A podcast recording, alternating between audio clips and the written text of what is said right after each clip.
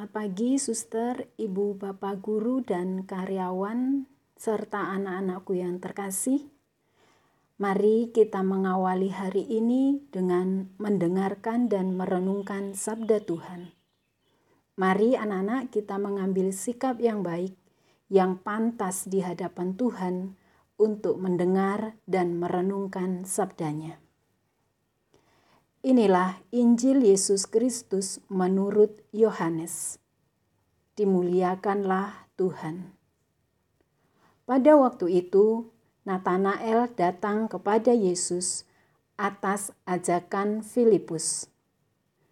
Tatkala melihat Natanael datang, Yesus berkata tentang dia, "Lihat, inilah orang Israel sejati.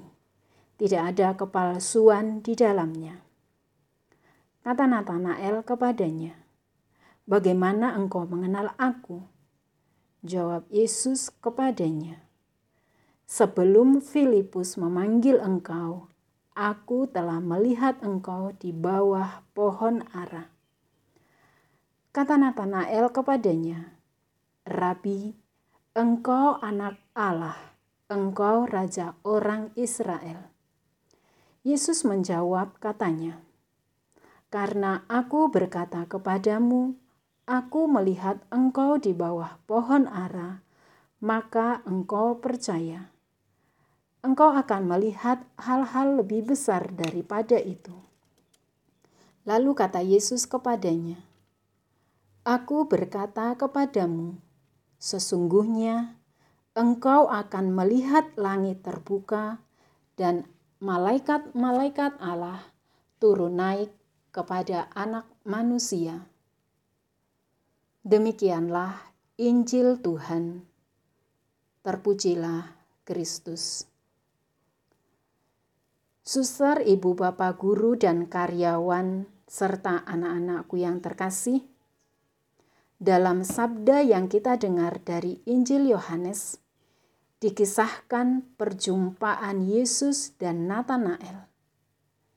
Yesus melihat kejujuran hati Natanael karena ingin bertemu dengan Sang Guru untuk mengikutinya tanpa memiliki intensi lain. Dikatakan Natanael adalah seorang Israel sejati karena percaya bahwa Mesias adalah penyelamat. Buktinya, ia datang mencari Yesus dengan harapan akan keselamatan. Perkataan Yesus membuatnya sadar bahwa tak ada seorang pun yang bisa mengenal siapa dirinya secara mendalam dan personal kecuali Allah. Ia percaya bahwa Yesus adalah Mesias yang dinantikan. Maka ia berkata, "Rabi, engkau Anak Allah, engkau Raja orang Israel." Kepalsuan dan kejujuran merupakan dua kebajikan yang saling bertentangan, di mana satu berujung kepada kejahatan dan satunya lagi pada kebaikan. Dalam hidup, kita sering dihadapkan antara dua kebajikan tersebut. Keduanya bagaikan rel kereta api yang tak akan pernah menyatu, namun berjalan bersama, beriringan di dalam kehidupan kita. Kejujuran membuat kita menjadi bebas dalam berelasi, bekerja, dan juga dalam belajar.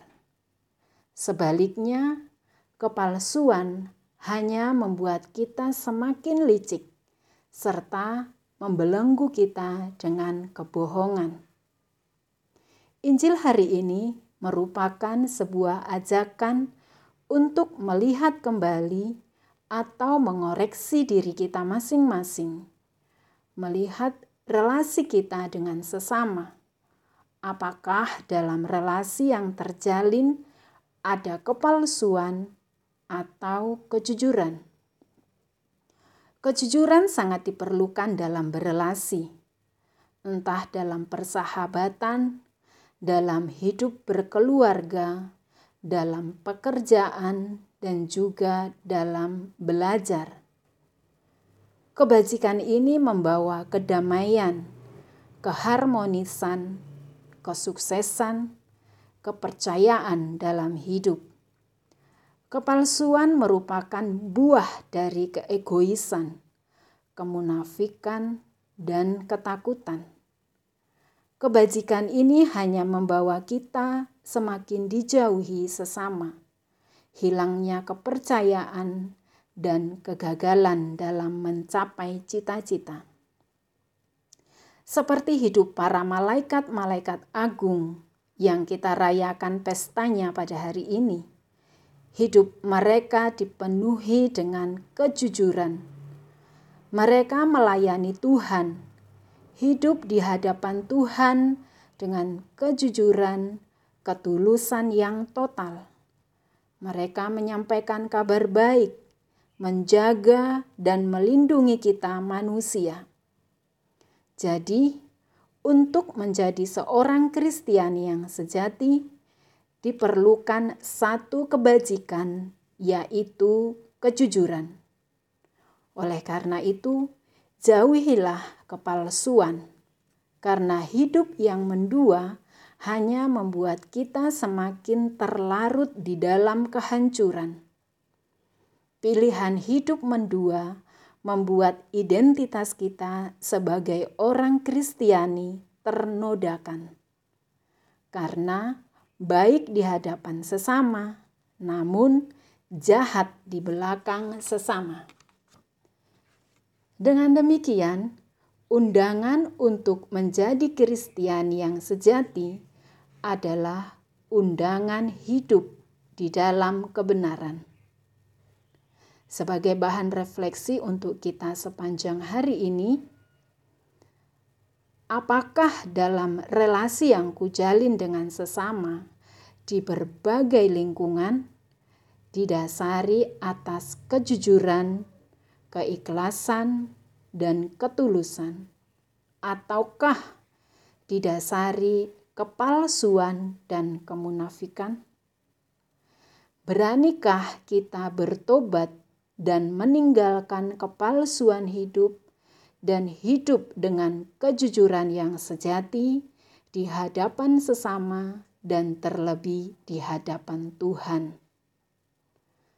Hati yang bersih merupakan tempat curahan berkat Tuhan yang melimpah.